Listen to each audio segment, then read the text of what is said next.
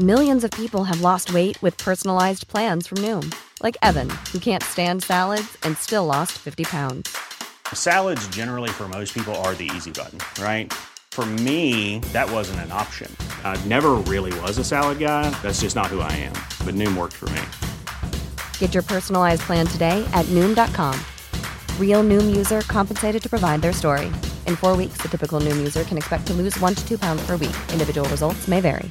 When you're ready to pop the question, the last thing you want to do is second guess the ring. At Bluenile.com, you can design a one of a kind ring with the ease and convenience of shopping online. Choose your diamond and setting. When you find the one, you'll get it delivered right to your door. Go to Bluenile.com and use promo code LISTEN to get $50 off your purchase of $500 or more. That's code LISTEN at Bluenile.com for $50 off your purchase.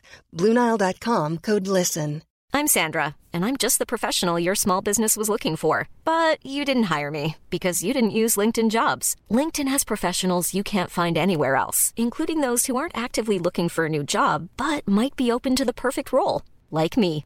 In a given month, over 70% of LinkedIn users don't visit other leading job sites. So if you're not looking on LinkedIn, you'll miss out on great candidates like Sandra. Start hiring professionals like a professional. Post your free job on linkedin.com/people today.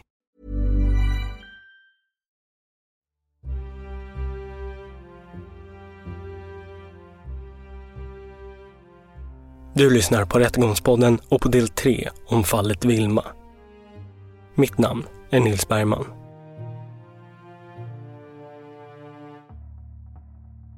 Vilma Andersson är död. Det har polis och åklagare konstaterat. Vi har ett utdrag från Sveriges Radio P4 Väst som efter det att fyndet av kroppsdelen gjorts ringer upp Tishkos försvarsadvokat Beatrice Remsell. Trots de mycket besvärande fynden i Tishkos lägenhet framkommer det att Tishko nekar till att ha någonting med Vilmas död att göra. Hans inställning är fortfarande att han förnekar eh, de anklagelserna. Vidare säger hon att hennes inställning är densamma som innan polisens genombrott i utredningen kring försvunna Vilma Andersson. Jag, jag kan nog inte säga så mycket om, om det har stärkts eller inte. Ehm, och om jag tycker på samma sätt. Vi är inte delgivna särskilt mycket av eh, utredningen hittills. Ehm, så min inställning, det har hittills blivit delgiven, det, det är samma inställning som tidigare. Att jag inte har uppfattat det som särskilt stark bevisning. Fynden som görs i lägenheten pekar dock starkt på att Tishko har en delaktighet i det som har hänt Vilma. Och åklagaren Jim Westerberg skickar in en begäran till domstolen om att låta Tishko förbli fortsatt häktad. Tishko överklagar det beslutet, men får inget gehör från hovrätten. Tishko förblir häktad länge och under hans vistelse i häktet i Uddevalla så kommer kriminalvårdaren Fredrik att stöta på Tishko flera gånger. Fredrik har arbetat inom kriminalvården i fem år och anser att det är viktigt att behandla de intagna medmänskligt och fördomsfritt. Nej, jag, jag presenterar mig. Han presenterar sig. Eh, han sa att... Eh, han frågade om jag visste vad han, eh, varför han var där. Men samtalet med Tishko kommer att sticka ut och ge Fredrik en dålig magkänsla. Eh, han sa då att han var misstänkt för det här Vilma, Vilma-målet. Eh, samtalet gick ganska snabbt in på att han, han berättade om något polisförhör han hade haft där det hade visats en, en bild på ett, eh, på ett huvud. Eh, så vårt första samtal det kretsade mycket kring, kring det.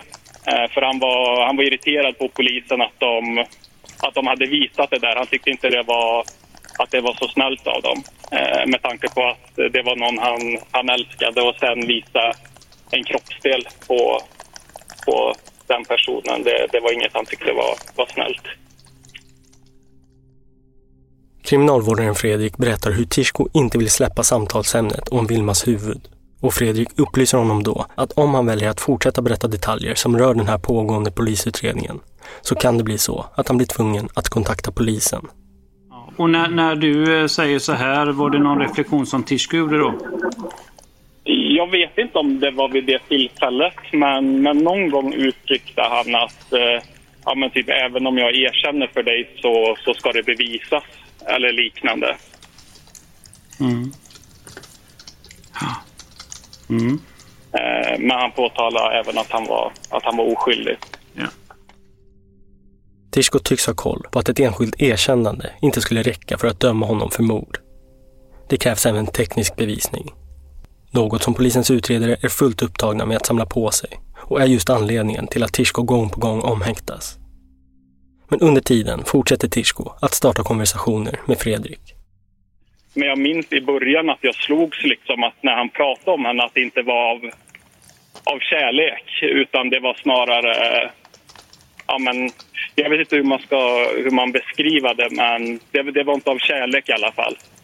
Eh, utan det var snarare att, eh, som jag uppfattade att han tyckte hon var jobbig och att hon var dramatisk och, och att hon vid vissa bråk och sånt att hon kunde skriva på Snapchat med andra killar för att få en reaktion av, eh, Mm. av Tusko då.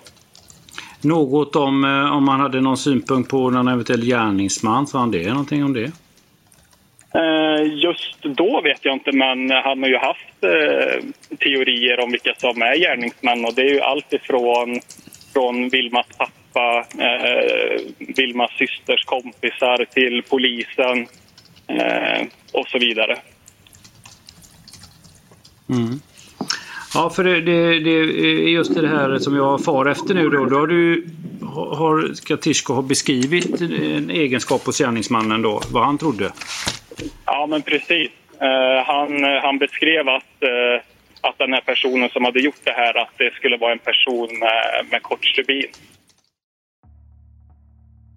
Den som utsatt Vilma för det här måste ha en kort stubin, gissar Tishko. Och inte nog med att andra vittnen i Tishkos närhet vittnat om att Tishko har ett hett temperament, är svartsjuk och kan vara aggressiv, så beskriver Tishko vid ett tillfälle att han själv just har kort stubin. Var det före nyår? Ja. Eh, Jag vet inte om det var den incidenten att han, eh, att han stod och slog med en termos och så gick jag dit för att kolla vad vad det var som hade hänt. För vi hade en bra eh, relation och eh, vi, som sagt, vi pratade väldigt mycket. Så jag tänkte ja, men jag går dit och kollar liksom vad det är som har hänt så kanske han förklarar. Eh, men jag minns inte vad förklaringen var men han sa att någonting med att, eh, att han har kort stubin. Eh, det var någonting han inte... Något hade inte gått som han ville helt enkelt. Så han säger samma uttryck som han beskrev att gärningsmannen hade tidigare. Ja, men precis, precis. Ja. Det sker fler anmärkningsvärda händelser kring Tishko under hans långa tid i häktet. Vid ett tillfälle har Fredrik gått och lagt sig i vilorummet vid tretiden på natten medan hans kollega har tagit över nattpasset. Men han väcks vid halv fem-tiden av att det förs oväsen från Tishkos cell. Eh, så jag gick dit, såg Tishko eh, och jag såg att han var jäkligt arg, eh, frustrerad. Eh, jag talade inte med Tishko just då utan jag sa till min kollega vi, vi går bort till centralvakten. Eh, och jag såg på hans blick att den var, den var helt svart. Fredrik känner att han inte vet hur de ska hantera den här situationen så här mitt i natten. Så han och kollegan går till centralvakten och tillsammans kommer de fram till att polis bör tillkallas. För att kunna föra Tishko till en så kallad observationscell. Eh, ja, själva förflyttandet gick bra. Eh, så fort vi hade släppt ut poliserna igen så, så började han sparka och slå inne i, i obsen. Eh, till en början så, så ignorerade jag det lite för, för jag pratade med min, eh, med min kollega. Men sen när, eh, när det hade hållit på en liten stund då, då gick jag dit bort eh, och, frå- och bad han liksom att han skulle, skulle ta det lite lugnt. Eh, och då uttryckte han någonting, ja men dels sitt missnöje med, med polisen och jag tror även åklagaren. Eh, och sen sa han någonting, vill de ha en mördare så ska de få en mördare. Hon fick hon förtjäna den lilla fucking horungen. Vill de ha en mördare så ska de få en mördare. Hon fick vad hon förtjänade, den fucking horungen. Så är det. Ja, den lilla fucking horungen tror jag han sa. Hur eh, tolkar du det? Eh, jag tolkade det som, eh, med tanke på att han pratade om, som jag minns var det polisen eh, och jag tror även åklagaren, så, så tolkar jag det som att det var riktat mot, eh, mot Vilma. Någon månad senare, nu i början av år 2020, sker ytterligare ett möte med Tishko. I vanlig ordning kommer Tishko in på fallet och utredningen och börjar dessutom prata om sin egen skuld i det hela. Det var en kväll vi, vi pratade. Jag, vet inte, jag tror det var ganska sent en kväll. Eh, och då nämnde han någonting om att han, eh, att han är skyldig till dråp men inte till mord. Eh, och då sa jag till honom en gång när han började prata om det här. Jag tror nog du ska gå och kolla på tv eller någonting. Vi ska inte prata om det här. Eh, och sen, sen var det ingenting så, utan jag tror det var någon som flaggade på någon annan intagen som, eh, som behövde, eh, ja, behövde hjälp med någonting. Så jag gick därifrån. Eh, sen minns inte jag om det var senare samma, samma kväll eller om det var dagen efter jag var där igen. Eh, och då drog han upp det här igen, att jag är skyldig till dråp men, eh, men inte till mord. Och och så liksom, men jag fick känslan av när han, när han berättade där att han, han förstod inte innebörden av vad dråp faktiskt var. För han bedyrade även liksom att han, att han är oskyldig. Att han har ingenting med, med hennes död att göra, men att det är av skuldkänslor. Eh, han känner sig skyldig till dråp för att han lät henne gå. Eller liknande, han uttryckte sig. Just den kvällen där hon ska ha blivit eh, mördad. Hur uppfattar du Tishko generellt sett eh, i samband med möten med honom? Du har ju träffat honom rätt mycket i häktet. Vad är det för person? Ja, men som person, alltså... Ganska allmänbildad person. Eh, ganska stort kunskapsområde. Vi har pratat mycket om historik, religion och politik eh, och så vidare. Men det som har slått mig eller så, liksom, det, det är väl att han är ja, han är ganska nedvärderande när han pratar om auktoritetspersoner eh, eh, eller myndigheter. Han är nedvärderande mot förhörsledaren till exempel, mot åklagaren, mot polismyndigheten. Ja, han är ganska nedvärderande. Eh, att de inte följer upp det han tipsar om med eventuella ledtrådar och så vidare. Och, eh, så ganska grandios eh, självbild. Mm.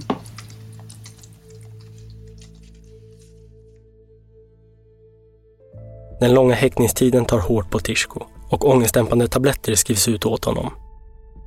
Men istället för att inta tabletterna spar han på dem i smyg. Tisdagen den 12 maj skriver Tishko en lapp i häktet med texten “Jag är ingen mördare, jag är en fri man”. Dagen efter, onsdagen den 13 maj, väcks till slut åtal i fallet och åklagaren Jim Westerberg håller en digital pressträff som sänds på Åklagarmyndighetens Youtube-kanal. Jag välkomnar till dagens pressträff. Åklagarmyndigheten och polisen har med anledning av det stora mediaintresse och allmänt intresse i det här ärendet det är först nu som allmänheten för första gången får reda på vad utredningen lett fram till och vad det är man har på Tishko som gjort att man nu valt att åtala honom för både mord och brott mot griftefrid. Och jag ska också säga inledningsvis att vi har haft kontakt med närstående till det här brottsoffret att vi kan nämna henne vid namn, det vill säga Vilma. Och det har ju förekommit det här namnet i stor omfattning i media. Idag har jag väckt åtal för eh, mord och brott mot griftefrid mot en eh, 23-årig man, som är 23-årig man idag, eller nu, eh, mot eh, sin dåvarande sambo Vilma. Mordet påstås ha ägt rum i deras gemensamma bostad i Uddevalla den 14 november 2019, Göteborgsvägen. Åklagaren tar upp viss bakgrundsinformation innan han kommer in på de omständigheter han anser ligger till grund för åtalet och som binder Tishko till gärningarna. Jag kommer nämna de eh, mest centrala. Mannen är den person som senast såg Vilma i livet. Grannar har hört skrik från en kvinna från aktuell lägenhet eh, vid tidpunkten, påstår jag. Spår av blod, stänkbilder eh, av blod i bostaden ger en tydlig bild av att ett allvarligt våldsbrott ägt rum i den här bostaden, i vardagsrummet. Blodet är ju från Vilma. Det är tydligt att man också har städat efter för att dölja de här blodspåren. Det fanns också spår efter Vilma på en större kökskniv som påträffas i köket. Spår i lägenheten tyder också på att eh, Vilmas kropp har flyttats till en säng i ett sovrum Där har också likhund markerat som efter en död person har legat där. Tydligt markerat detta. Den åtalade mannens fingeravtryck och DNA har säkrat på stort antal eh, ställen på det material som eh, det här, den här kroppsdelen, huvudet, då har förpackats i. Det är aluminiumfolie, det är tejp och så vidare. Inga andra personers spår har påträffats på det här materialet än den åtalade mannens. Huvudet bär spår efter våld som ägt rum före döden. Vilmas tillhörigheter finns kvar i lägenheten, bland annat de som mannen påstår, påstår sig att Vilma har tagit med sig. Det enda som saknas egentligen är, är det hennes mobiltelefon som inte har påträffats. Det här vederlägger, motbevisar mannens version om att hon har lämnat lägenheten med, med tillhörigheter. Det finns också ett ganska stort antal ytterligare besvärande omständigheter för den åtalade mannen som ger stöd åt det här åtalet, vilket jag inte går in på vid den här pressträffen. Sammantaget så ger Fynd, omständigheterna i övrigt tydligt stöd för att Vilma Braxton livet i bostaden vid aktuell tidpunkt genom våld. Och det vill jag också lyfta fram, eh, passa på här, att, att notera att inga spår har påträffats från brottsplatsen från någon annan person som skulle kunna tänka sig vara misstänkt för de här brotten. Det finns inga spår som tyder på någon annan gärningsman än den åtalade personen. Och samma dag som åtalet väcks, då polisens utredning offentliggjorts och efter det att åklagaren öppet beskrivit det som anses ligga Tishko till last, sitter Tishko i sin cell och skriver ytterligare en lapp för polisen att hitta.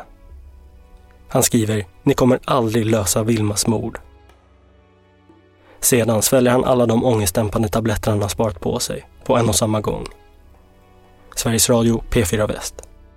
Vilma Anderssons misstänkta mördare, hennes 23-åriga pojkvän, har förts akut till sjukhus från häktet. Det här enligt uppgifter till Expressen.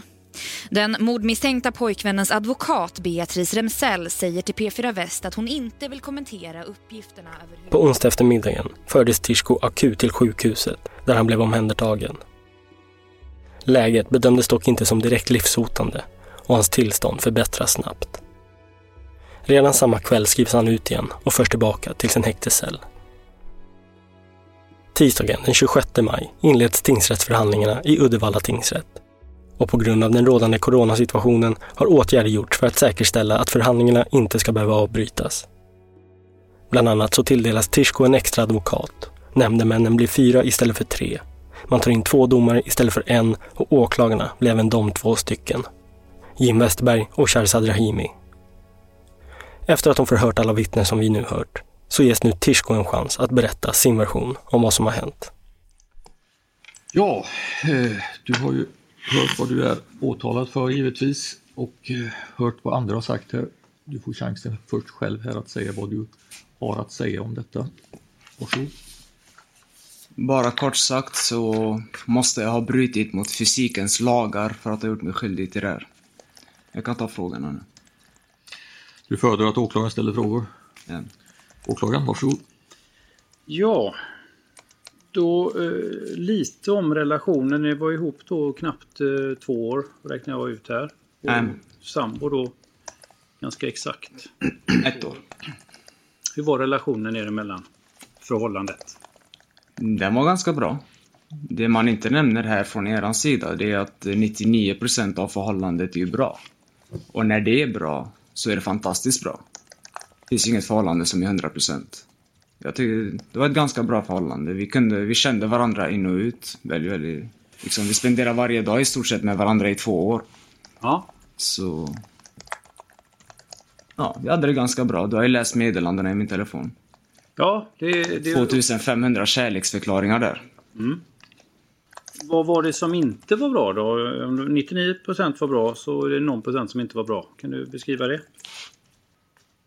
Nej, alltså det är ju som ett förhållande kan vara. Man grälar om små saker och, och sånt. Åklagaren anser inte att Tishkos version stämmer överens med de många vittnesmål från personer i både Tishkos och Vilmas närhet, som beskriver Tishko som kontrollerande. Tishko ska haft åsikter om hur Vilma klädde sig, krävt att hon ska ha på GPS-funktionen på Snapchat och förhindrat henne från att träffa vänner. Du skulle bestämma och så vidare. Kan du kommentera det? Alltså Vilmas... Eh, Vilmas uppfostran var ju inte det bästa. Hon hade inte den... Eh, den insikten i hur folk tänker på så sätt. Nu har jag här en flickvän. Hon är, hon är ung, hon är 16-17 och hon ser väldigt, väldigt bra ut. Jag påpekar till exempel, ja men ta inte på dig vissa grejer för att det är folk som stirrar. Det är ingen som vill att man ska, folk ska sitta och stirra på din tjej typ. Det är, det är en självklarhet. Du förstår ju hur killar är. Men en kontrollbehov skulle jag absolut inte kalla det. Ja. Ja, det framgår av sms också. Hon frågar dig vilka kläder och så vidare som hon ska ta på sig. Ja, men det, är, det, är, det är sådär vanligt. Vad tycker du är fint? Vad ska jag ha på mig liksom? Men du hade synpunkter på hennes klädval? Jag uppfattar det så. Ja, hon frågar om mina åsikter. Men i Tishkos mobil, som han frivilligt och behjälpligt låste upp åt polisen dagen då han anhölls, hittas extremt illavarslande sms-konversationer av sexuell natur som främst Tishko har skrivit till Vilma. Kan du berätta om de där eh, smsen innan jag... När man, eh, när man, när man sex-smsar mm. så är det väldigt svårt att framföra vad man vill. Mm. Det blir ju, det är stundens hetta. Det liksom, det blir... Hur ska jag förklara det? Det är stundens hetta och man får ju verkligen förklara på något sätt, få det framfört hur attraherad man är, hur passionerad man är i stunden. Så ja, visst, man kan skriva lite överdrivet då. Det kan ju hända. Ja, för det var... Låt oss säga normalt sexprat er emellan inledningsvis och så kommer ju den här väldigt märkliga smset från dig. Du vet. Du kan läsa upp den. Du, alltså jag vill bara dela dig i fyra stycken och knulla alla separat. Vad, och vad menar du med det då? Så har du sagt. Då menar jag liksom, det har, det har gått så pass långt. Hon är inte bredvid mig. Jag kan inte kyssa henne så jag vill att hon ska veta hur attraherad jag är. I stunden. Det är ju ett sms. Sen kommer... Liksom, hon, det här är liksom en väldigt söt tjej, du vet. Man vill liksom bara hålla om varandra och sånt där. I, på sms så blir det något, man kan inte betona det man vill, det man vill veta. Det är ju ett sms, sen fyller du upp samma, följer upp det sms med följande. Två om dagen separat. det är inte ett förfluget sms utan det är två sms. Jag kände Vilma väldigt väl och om du ser på hennes svar så funkar det jag ville tydligen. Sen kommer nästa eh, sms som också rör våld. Du, alltså jag vill bara låsa in dig i min källare och smiska dig med ett rep varje dag och knulla dig analt utan glidmedel eller något. Bara gå in torrt. Ja, eh, alltså vid den här tidsperioden så träffas inte jag och Vilma så ofta. Hon bor hos sin syster, jag bor hemma. Och ja, liksom passion byggs upp och så skriver man ner det på ett speciellt sätt. Det är ju inte mer än så. Liksom om man, eh, om man eh, utreder vem som helst i ett halvår så kan man hitta sånt där kan jag garantera. Det har även framkommit vittnesuppgifter som indikerar att det inte bara skrivits sms av våldsam sexuell natur, utan att Tishko även utsatt Vilma för våldsamt sex. Utöver att grannar i den lyhörda lägenhetsbyggnaden reagerat på läten från högljudda sexakter, så har Vilma vid flera tillfällen vänt sig till sin äldre syster och frågat om det hon tvingas göra med Tishko anses som normalt. Vilket systern poängterat att det absolut inte är. Hon har inte tyckt om sättet Tishko beter sig mot hennes lilla syster överhuvudtaget. Det här har hon även vittnat om för polis. Men vad som exakt hänt under sexakterna mellan Tishko och Vilma vet egentligen bara Tishko. Och han hävdar att inget onormalt eller våldsamt har skett. Samt att Vilmas syster ljuger. Hon pratar, Vilma har sagt till henne att det handlar om eh, våldsamheter i sex, stryp och så vidare.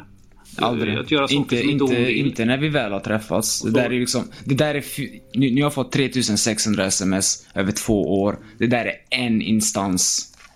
Jag bara noterat att det här är våldsamt sex och det är precis det som Vilma säger. Det här är en, en sex-sms som spelar ut sig över 30 minuter där man helt enkelt visar för varandra med ord hur attraherad man är. Men eh, det har ju ingenting med verkligheten att göra. Det har aldrig varit något sånt. Sen har du skrivit sådana här saker i sms som vet din plats och mer eller mindre ska hålla käft, eh, tror jag är något uttryck. Du får gärna kommentera varför du skickar sådana sms till Vilma. Det här är under en period då vi grälar lite grann så skriver hon typ Hör av dig när du litar på mig så svarar hör av dig när du vet din plats. Typ. Det är bara... Det kunde lika gärna varit tvärtom.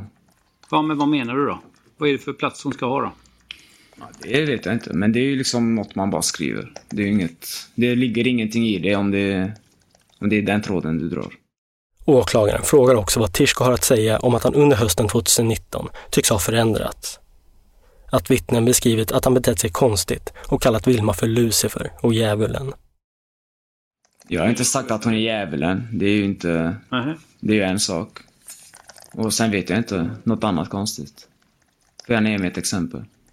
Ja, det var att som skulle hjälpa, ja det, det kommer upp sen, hon skulle hjälpa eh, Liberalerna och Trump och du pratat om Alltså, diverse sådana det, saker. det där var så här, okej. Ja, ja. Det här är i november. Kampanjsäsongen drar igång i USA.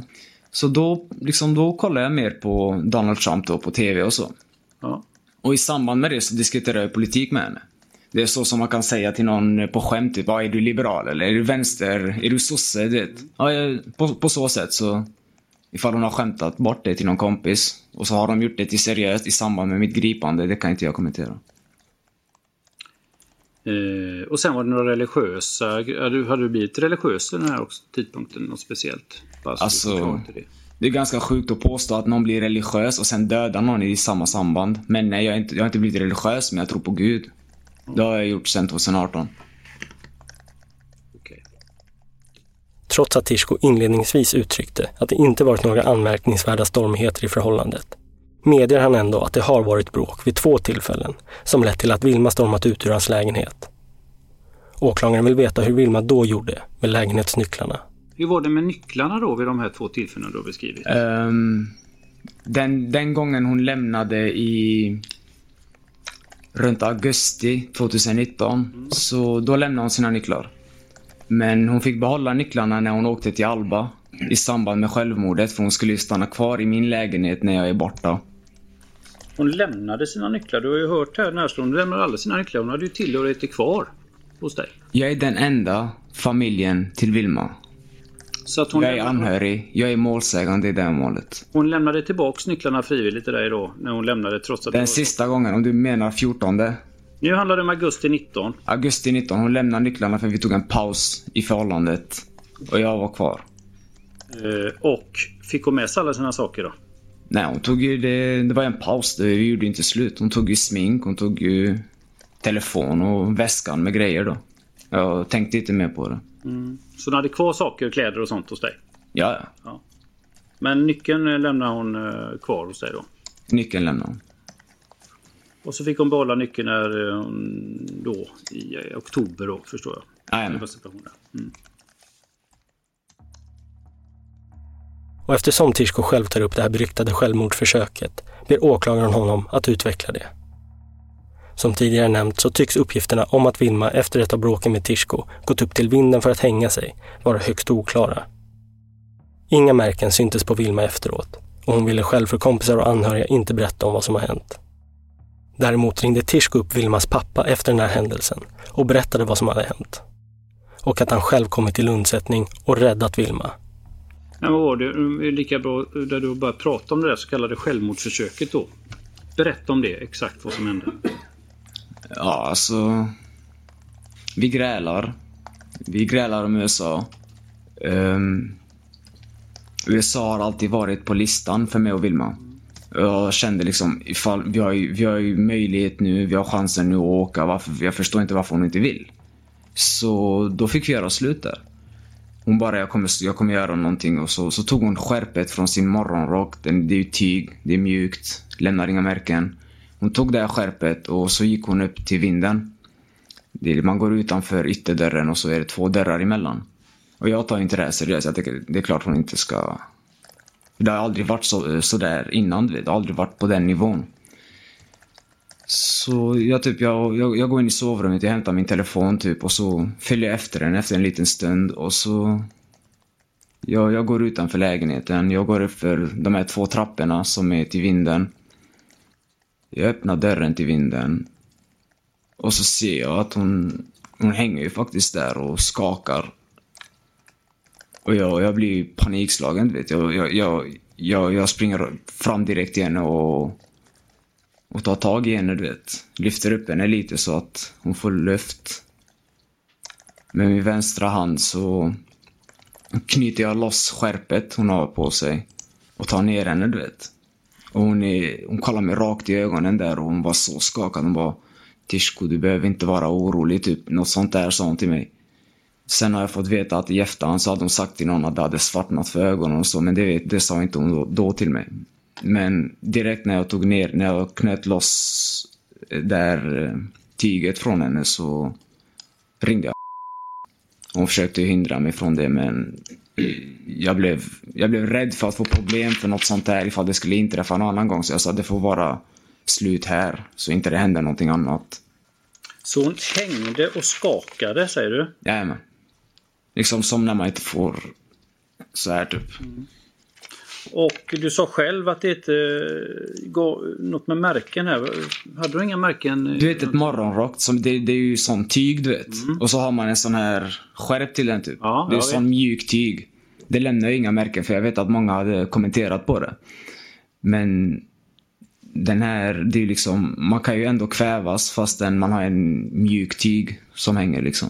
Och det var, den är kvar i lägenheten också skulle jag tro.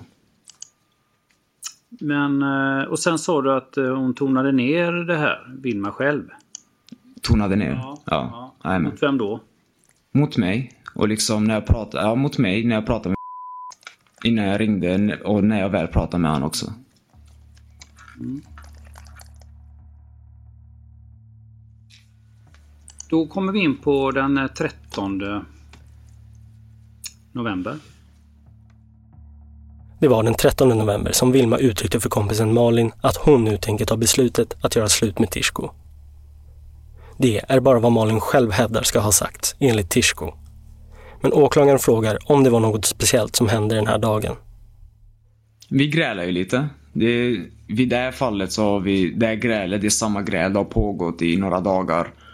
Och jag visste inte ens att hon träffade Malin. Så ja, det fick jag veta nu i utredningen. Så grälat några dagar då? Vid den tidpunkten? Ja, det är ju så här fram och tillbaka typ. Man lägger grälet på paus, man lever livet som vanligt och så kommer det upp igen kan man säga. Men det är ju inget, alltså det, vi, vi brukar oftast lösa grälet direkt på plats. Vi kommunicerar och fixar det. Ja. Men den här gången så var det lite mer utdraget kan man säga. Så flera dagar? Ja, men att hon ska ha gjort slut den 13, just den 13 november gör hon Alltså, så som, jag, så, så som det här kommer fram till mig är att det är väldigt lätt att anpassa sina uppgifter till det man läser i media och sånt, men det kan inte jag tänka mig sant, för det hade jag vetat. Om Vilma gör slut med mig så säger hon väl jag gör slut, men det här var ju inte... Det, det sa hon ju aldrig till mig liksom. liksom vi, vi hade inte gjort slut än. Men... Eh, så det kan ju också vara en lögn, ärligt talat. Så jag du... uppehåller mig vid 13 november. Hade Vilma gjort slut med dig då? Nej, inte vad jag vet. Inte, för det hade jag vetat, så jag säger nej. För det skulle kunna vara ett skäl till att ni grälar extra mycket då när hon uh, vill göra slut och så vidare. Hade hon gjort slut så hade ni fått göra slut. jag gjorde ju slut dagen efter. Så Vilma gjorde inte slut då? Det var inte så att det var ett extra stort gräl för att Vilma gjorde slut den 13 november? Nej. Man kommer nu in på vad som hände under torsdagen den 14 november. Dagen då Vilma misstänks ha mist sitt liv. Och då vill jag att du berättar själv med egna ord utan att jag ställer frågor om den här dagen, vad du gör den 14 november. Jag vaknar halv tolv, jag jobbar från 12 till 4. Um, liksom det är ganska öppet med hemtjänsten, man kan liksom komma och gå lite. Tishko berättar att han under dagen arbetar på hemtjänsten. Han var inplanerad att arbeta till klockan 16, men får tillåtelse att gå hem redan vid halv tre för att det inte finns mer för honom att göra. Han uppger att Vilma har bett honom att köpa sig och det är därför han vid tretiden gör ett inköp i en kiosk med Vilmas bankkort. Efter det går han hem. Ja, det...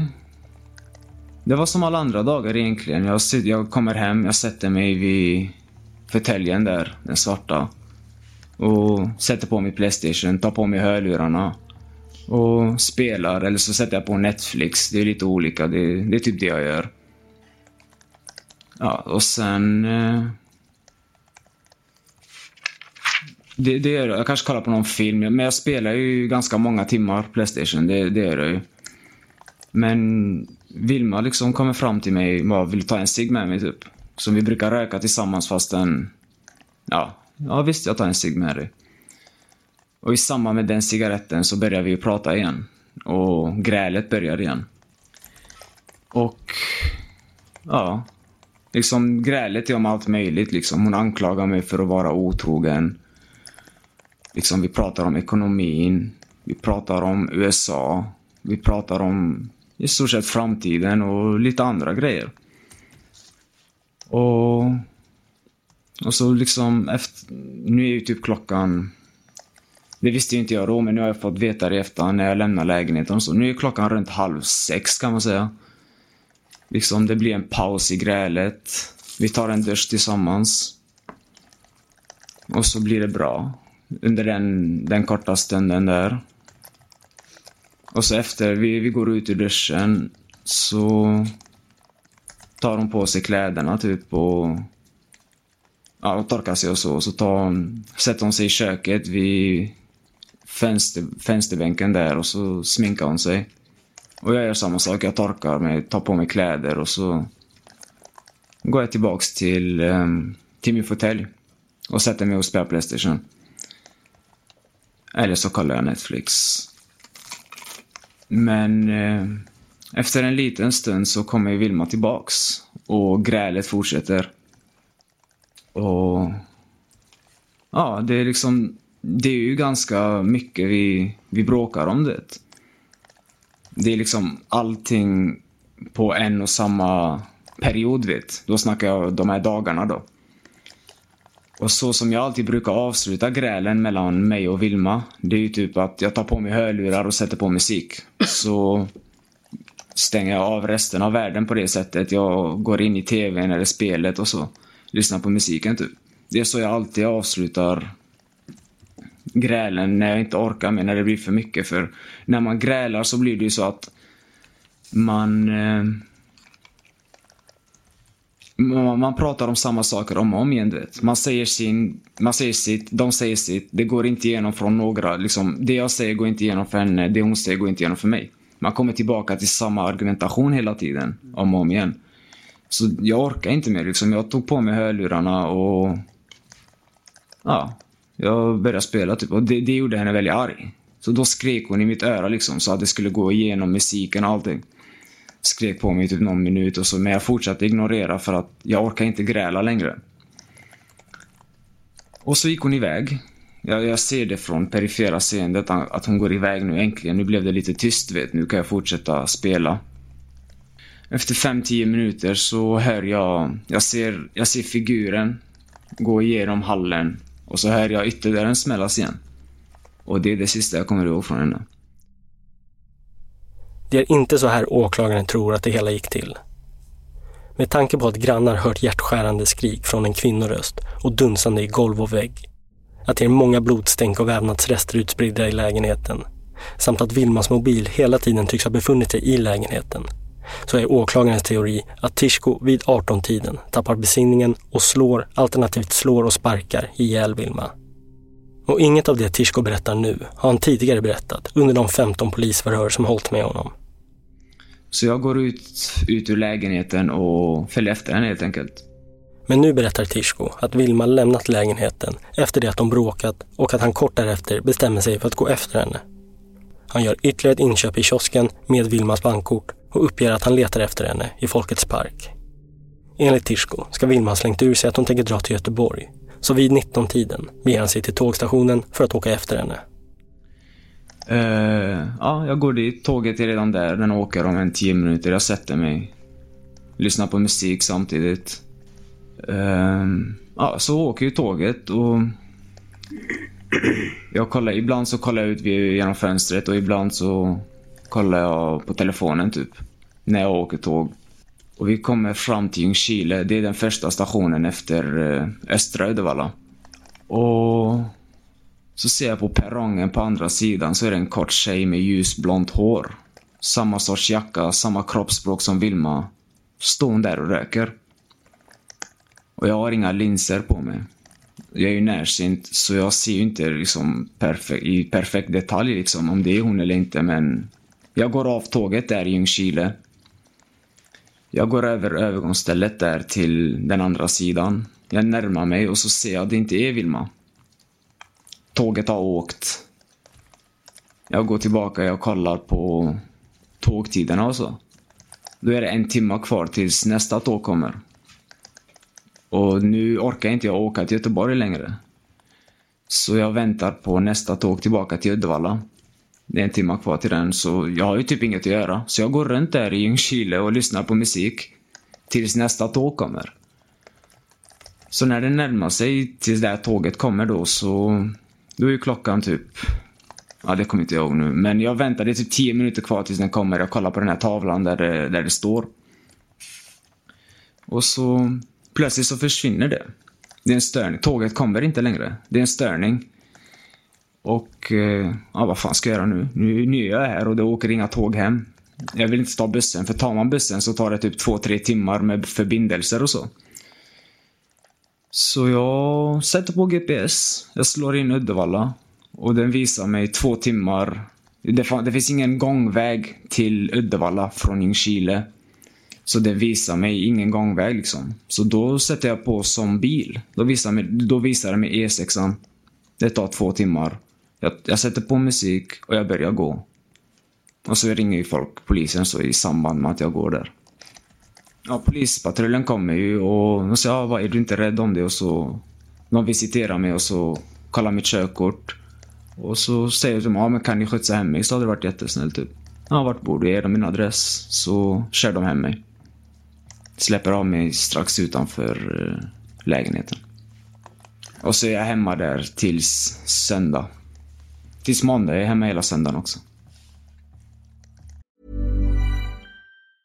Cool fact a crocodile can't stick out its tongue. Also, you can get health insurance for a month or just under a year in some states. United Healthcare short term insurance plans, underwritten by Golden Rule Insurance Company, offer flexible, budget friendly coverage for you. Learn more at uh1.com.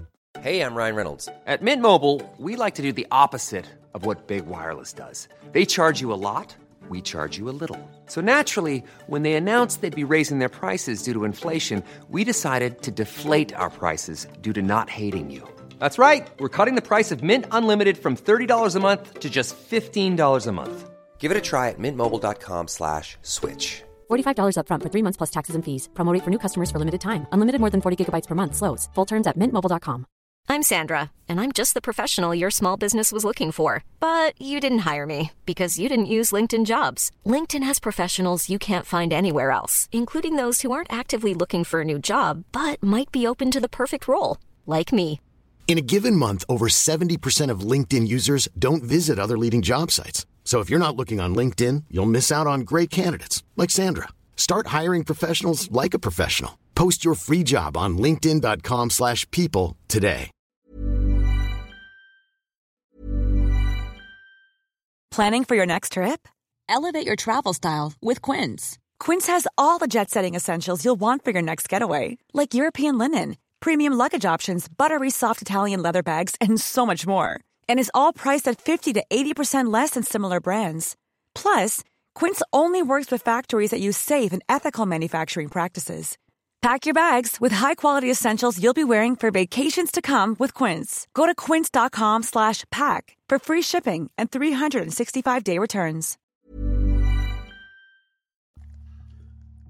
Tishko uppger att han sen är hemma hela helgen och lämnar inte lägenheten förrän måndag morgon. Men Tishko har i polisförhör även förnekat att han lämnade lägenheten under torsdagen. Trots att han då på kvällen hämtades upp av polis vid E6. Och Tishko har fått direkta frågor kring just det här, men hävdat att det aldrig har ägt rum.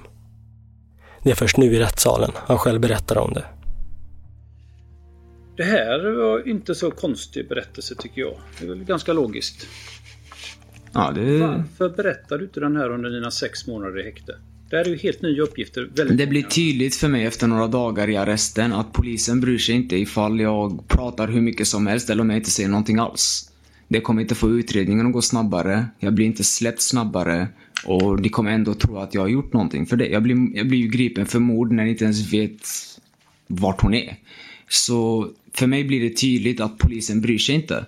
Så jag säger ingen kommentar istället. Och under den här perioden från mitt första förhör. Mitt första förhör pratar jag en hel timme. Och jag svarar på alla frågor. Sista förhör pratar jag ännu mer och jag svarar på alla frågor. Däremellan så pratar jag en del och ger er många spår men ni har inte kollat upp det. Ni har inte följt upp spåren jag har gett er och jag är det mest trovärdiga vittnet som finns. Men det här är... Det låter väldigt märkligt, Tishko här. När du sitter då för mord i, i sex månader och att du säger inga kommentarer. När det här var väl helt okontroversiellt att säga så här? Om det här är sant, så vill bara berätta. Det, det är ju det jag har sagt. Första förhöret. Ja, I första förhöret Första förhöret. så vidhåller du eh, Första förhöret när du riktigt hör, när du berättar, du pratar ja, det är ju den 19 då. Vet du vad du sa Ja, då om den här ja kanske det var 19. Det var första, första, första förhöret. Då, nej, inte, inte den där de säger till mig att de delgiver mig misstanke. Så säger jag det är skitsnack och så frågar de mig var är hon? Säger jag att jag inte vet. Inte det. Förret efter det. Det är ju den här König hör ju dig på telefon här, inte som misstänkt. Nej, då kanske jag är hemma. Jag vet inte. Det är ju telefonförhör. Jag snackar om första förhöret med Anette. Ja just det, precis. Det är det du pratar om. Då nej, berättar du ordentligt. Ja. Mm. Minns Då- du vad du sa då om den 14, oktober, 14 november? Samma sak som jag sa nu. Nej, det har du verkligen inte gjort. Ska vi slå vad? Du har ju sagt på inte mindre än fyra tillfällen det förut att du inte lämnar bostaden den 14. Du Det gör jag inte. hela tiden. Ja, nej men då, det, det har jag pratat med min advokat om. Det snackar vi det, Här sitter jag och tänker att de vill veta vad jag gör. Från dess att hon är typ försvunnen, eller den här perioden. Och jag är hemma varenda dag. Det är så jag uppfattar det, för jag sitter här, jag, jag sitter helt chockad och panikslagen för jag, jag sitter i arresten, jag har liksom klätt av mig, tagit min telefon och mina nycklar. Men, men jag får ju svara på din fråga. Ja. Jag sitter och tänker på alla dagar. Jag sitter, jag sitter inte och tänker på en specifik period på två timmar. Då ska jag relatera på vad du sa då så vi får klarhet i det här. Gärna. Sidan 8. Åklagaren väljer att läsa upp delar ur de tidigare förhören med Tishko, som då kretsar kring vad som hände under torsdagen den 14 november. Mitt på sidan. Vad gjorde du efter det att Vilma lämnat lägenhet? Jag var kvar i lägenheten. Jag var hemma. Så när Vilma lämnade lägenheten sista gången så var du kvar hemma? Jag sitter här Ja. un- under den här perioden så sammanfattar jag mina fem... Jag fortsätter. Hur länge var du hemma? Ett par dagar. Jag var ledig vet jag. Sen går vi vidare lite längre ner. Är du helt säker på att du var hemma hela tiden på torsdagen efter det att Vilma hade lämnat din lägenhet? Ja, jag var hemma. Går vi ner ytterligare ett stycke. Du säger att du varit hemma hela torsdagen och ytterligare dagar. Men vi vet att du inte har varit det. Okej, vad, vad har jag varit? Det hade jag i så fall berättat. Du har alltså in, inte varit hemma... Säg... Ska vi se. Du har inget minne av var du har varit. Skakar nekande på huvudet kommer sen. Säger det dig något om jag säger att du har varit kontrollerad av polis på kvällen den 14 november? Kontrollerad? Varför då? svarar du. Varför skulle de göra det? Du har alltså inte varit hemma den kvällen som du har sagt. Jag har varit hemma, säger du. Jag sitter här, jag tar inte in varenda ord som polisen snackar till mig för jag kollar mer på blickarna de ger mig. Jag sitter här istället i den här cellen, anklagad för mord. Och jag sitter och sammanfattar min vecka. Vad har jag gjort hela veckan? Jag har varit hemma. Det finns inget mer att tillägga på det. Det här är 19 november. Det här är för första dagen, ja. 19 Ja. november. Då vidhåller du detta. Sen säger du inga kommentarer i princip fram till sista förhöret. Och då kommer den här berättelsen, ungefär som du lägger nu. Någonstans i andra hälften av december så slänger Annette upp den här bilden på huvudet mitt framför ögonen på mig framför polisen, på polisförhöret. Jag har, ingen, jag har ingen lust att hjälpa till när ni inte följer upp mina spår. Ni följer inte upp mina ledtrådar. Ni kollar inte upp folk jag säger till er. Jag har ingen lust att hjälpa till. Ni tror inte på mig, ni anklagar mig ändå. Det kommer inte göra så att det går snabbare. Och ja. Okej. Det kan ju inte göra att jag säger ingen kommentar till någonting, för det har jag ju rätt till. På fråga om varför Vilma väljer att lämna lägenheten utan sina nycklar, vilket flera vittnen har reagerat på, säger Tishko att det inte var så konstigt eftersom han tvingade henne att lämna tillbaka dem. Du tog den ifrån henne på vilket sätt? Med verbalt tvång. Nu får du nästan beskriva då. Vad, vad sa du? Ge mig nycklarna helt enkelt. Nej men ja, det är slut. Ge mig nycklarna. Punkt slut. Mm. Det är andra gången hon lämnar ifrån sig nycklar. Du får ju frågan ifrån de närstående här och de får intrycket att du fick fysiskt ta dem ifrån Nej. Det var inte så? Verbalt, alltså det var ju med tvång, men det var ju med verbalt tvång. Det var, ju, det var ett gräl liksom. Okej. Då förstår jag. Mobilen tog med eller? Det är klart. Den är ju kvar på hemmamasten under hela den här perioden. Jag frågar polisen, har ni hittat den? Nej. Det är inte så svårt att hitta en telefon i en lägenhet som man letar i ett halvår tycker jag. Men den fick hon med sig, det vet du. Det vet jag. Har du letat efter den lägenheten? Nej, jag har inte haft tillfälle. Eller möjlighet. Men om du inte vet vad hon tog med sig, hur kan du veta att just mobilen... Men för vem tar inte med sig en telefon ifall man drar? Jag tog, det var det första jag tog tag i när jag skulle gå ut efter henne.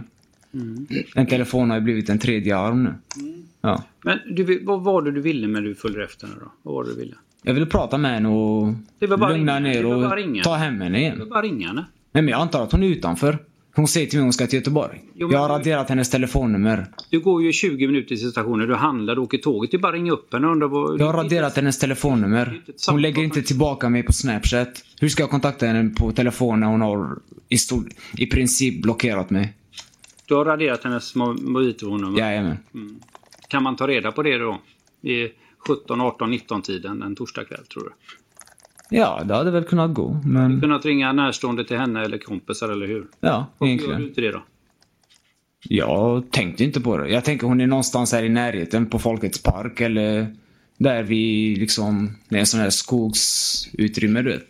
Så jag går ut, jag kollar där, lite där. Okej, men då har hon åkt till Göteborg. Ganska många timmar. Jag försöker kontakta henne, eller jag, jag har raderat hennes nummer. Hon lägger inte tillbaka mig på Snapchat. Jag åker till Göteborg för hon säger att hon ska till Göteborg. Så jag tycker inte det är så konstigt alls. Jag åker efter henne till Göteborg helt enkelt. Fysiskt. Mm. Du skulle till Göteborg sa du. Eh, Hur uttryckte hon det? Vem skulle hon träffa i Göteborg? Sin syster. Det finns ju inga spår att hon har kontaktat någon efter 17.03 den här torsdagen. Ni baserar en hel mordutredning på en telefon. Det är pinsamt. Det borde ju finnas något, något, något i utredningen. Vad som helst. Löste man mord förr i tiden utan telefon? Det finns ingen person i detektiver längre. Göteborg som hon har haft kontakt med som vi har hört. Och det finns ingen spår i mobilen. Jag var i häktet i Göteborg förra helgen och jag kände det på mig att hon är där. Mm. Men ni har inte kollat upp mina spår. Ni tror inte på det jag säger. Varför ska jag hjälpa er? Jag vet att hon är i Göteborg. Men Ljungskile säger du att du bara fördriver tiden är ja, en och en halv timme är du. Du sa att du missade tåget. Jag missade tåget. En timme till tåget sa du. Jajamän, något Men sånt där. en och en halv timme du går omkring där. Ja, men jag missade ju ett tåg och sen är det ju en timme till nästa. Ja, men jag ser att det är en och en halv timme du befinner dig i Ljungskile i alla fall. Alltså jag skulle ju inte ta tåget till Göteborg. Jag skulle ta tåget tillbaka till Uddevalla. Mm. Ja. Du finns i Ljungskile i en och en halv timme. Enligt med... Ja, jag går ju runt och väntar på tåget. Ja, men du säger att du... var Det finns störningar i trafiken, tågen kommer inte. När jag inser det här, jag går in på Västtrafik, och när jag ser på tavlan så kommer det inga tåg. Det är störningar. Jag börjar promenera. Jag tror inte vi har noterat några störningar i trafiken tror jag. Det finns inga sådana. Men det var det, det vet jag. Varför ska jag gå hem när jag, när jag har en biljett som jag precis har köpt? Den gäller i 30 minuter till. Varför ska jag gå när jag kan ta tåget? När Tishko gjorde inköpet i kiosken hade han sin jacka på sig. Men denna saknar han när han senare plockas upp av polisen. Något invecklat förklarar han att inköpet gjordes under hans första vända då han letade efter Vilma. Och då hade han sin jacka på sig. Men att han måste ha lämnat av jackan i lägenheten innan han sen beger sig till tågstationen. Den jackan har dock aldrig återfunnits. Jag inte, för att jag tyckte inte det var så kallt. Jag hade ju en eh, lång tröja, en tjock tröja på mig. Det är inte så att du gör av med kläder där nere i Ljungskile när du är där? Vad sa du? Du gör av med kläder och har bara en tröja på dig så. Eh, nej. Jag har den tröjan och de byxorna sen jag lämnade lägenheten. Sen noterar hon att du går med armarna eller händerna rakt ut från kroppen där. Det ser väldigt konstigt ut säger ju en, en av de här bilisterna. Ja, det var någon som ringde in till 112. Nej, men jag kanske sträckte på dem eller något. Vet- det kanske inte ens stämmer, jag vet inte. Och Man kan ju sträcka sig. Och det här Ja. smutset på kläderna det var för att har skvätter från bilar då? Ska jag uppfatta det så? Det skvätter från bilar och så går jag ju på gräsmattan där vid E6. Det, det är så här lite asfalt man kan gå på. Mm. Och så är resten är ju gräsmatta och lera och sånt. Mm.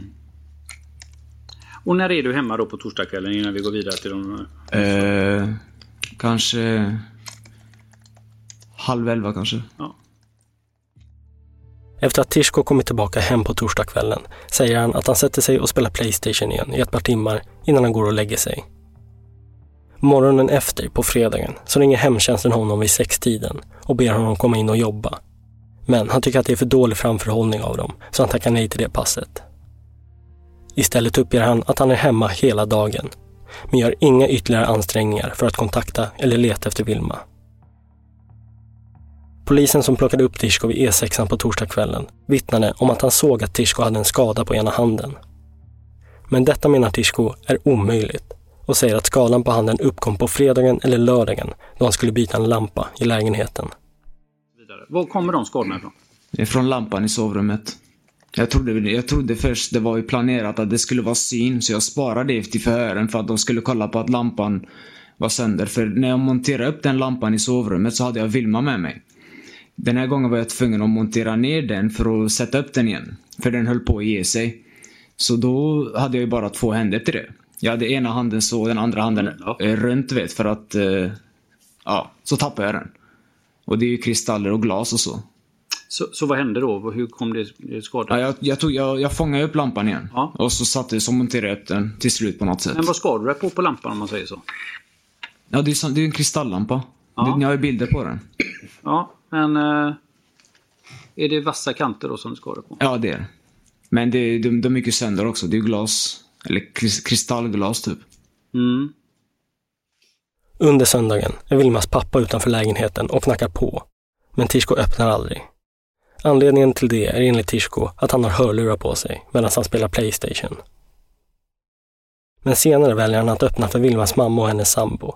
Och anledningen till att han då uppfattas som konstig, loj och ointresserad är enligt Tishko för att han är deppig efter uppbrottet med Vilma och att han rökt cannabis.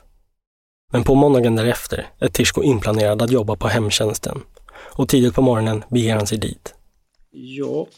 Sen har vi inne den, den 18 november då. Jag, vi har ju hört dig här nu. Det låter inte så roligt där. Du är deprimerad, svårt att sova, rökt cannabis, eh, ingen ork. Men ändå jobbar du den 18 november. Ja, jag är ju tvungen. Det är ju som eh, utgifter och allt möjligt. Ja.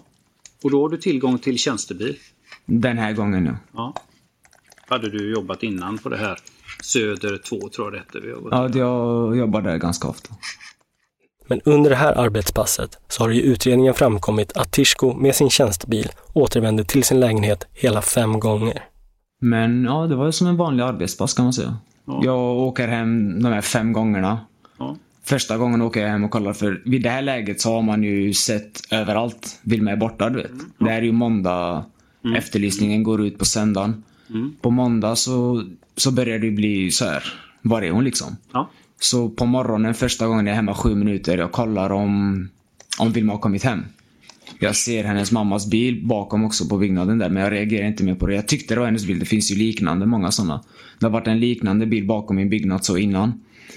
Men jag går hem snabbt, jag går ut igen, hon var inte där. Jag sätter mig ner i bilen, håller på med telefonen lite tills jag tar nästa vårdtagare. Nästa gång går jag, åker jag hem och äter frukost. Då är jag hemma runt 20 minuter kan jag tänka mig, något sånt. De andra gångerna går jag... Ja, jag åker hem två gånger till. Kollar om hon är hemma. Så äter jag några smörgåsar. Och så sista gången så... Jag, jag kommer inte ihåg hur många minuter det var, men det är samma sak då. Och sen så ställer jag bilen där. Och det är på måndagskvällen vid 18-tiden som Tishkos kusiner kommer hem till honom. Ja, de kommer till mig med bilen, ska plocka upp mig och så. Vi ska till McDonalds. Ehm, och så frågar de liksom, vad är Vilma? Var, var är hon? Liksom, vet du någonting? Du vet, som vanligt, det är liksom många som har frågat mig vid det här fallet. Jag förstår inte allvaret i situationen. Jag liksom, det, det är en sån känsla av overklighet för jag förstår inte att... Liksom, man förstår inte allvaret helt enkelt. Det blir så. Men jag säger nej men vi gjorde slut i torsdags och jag vet inte mer än så. Ja, och så liksom de, de har några följdfrågor. Vad de var vet jag faktiskt inte riktigt. Men jag förklarar ju för dem. Det finns ju inget olagligt med att göra slut med någon. Det, står ingenstans i lagboken att eh, man kan få... Det, det säger jag till dem, du vet. Men så, så var det ju hela grejen jobbigt för mig också. För att jag sitter och tänker på mig själv ganska mycket. För att det är jobbigt för mig att jag gjort slut med Vilma. Men jag förstår inte allvaret i att hon är borta. Så jag säger ju då att jag vill inte prata mer om det här för det är jobbigt. Det enda jag har gjort här som man kan anse är fel är att jag har gjort slut med henne. Så det var så det samtalet gick till. Men eh, sen hos dina föräldrar finns det uppgifter om att de ska ifrågasätta pappan särskilt. Trodde de på det här, det du sa? Nej, min pappa sa ju typ, eh, var är hon typ? Vad är det som har hänt och så? Och då sa jag i stort sett samma sak som jag har sagt idag och för ett halvår sedan. Mm. Så det var inget speciellt där? Mm, nej. Det var ett vanligt samtal. Han frågade mig också om mina R och det var ju, sa jag, samma sak med lampan. Eller R, sådana skavsår eller vad de ska kalla det. Sen eh, 19 november, på tisdag, kan du berätta lite där? Ja, jag jobbar. Och så klockan är runt 10 i 9. Eh, Jag har inga vårdtagare kvar. Nästa uppdrag, eller insats som det heter, jag har är runt 11. Så då har jag fått en extra rast utöver den jag har. Finns inget att göra. Jag ringer runt till kollegor och så. Behöver ni hjälp med något? Det brukar oftast vara lugnt. De vill inte ha något, något hjälp alls. De har några vårdtagare kvar, sen tar de också sin rast. Så jag går hem och jag lägger mig och sover. Polisen väcker mig och säger vi ska, du ska med till polisstationen för förhör. Sen när jag hamnar där så stänger de dörren bakom mig och säger du är gripen för mord. I den fjärde och sista delen tvingas Tishko stå till svars för den omfattande tekniska bevisningen mot honom. Men att det finns blodspår från honom är omöjligt enligt Tishko. Det var ju ditt blod också på ett av de här kuddvaren. Det är omöjligt. På två separata ställen. Bara Vilmas blod och ditt blod på ett kuddvar. Mitt blod, det är omöjligt. Och när väl kommer till åklagarens slutpläderingar yrkar de på det strängaste möjliga straffet för Tishko, för det han utsatt Vilma för.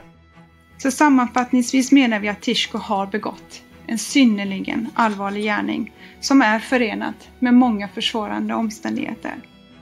Men Tishko kommer konsekvent hävda sin totala oskuld. Mordet blir inte löst ifall någon blir dömd för det. Mordet blir löst när det blir löst. Och ni har fel person helt enkelt. Mitt namn är Nils Bergman. Ansvarig utgivare är Jonas Häger. Tack för att ni lyssnar.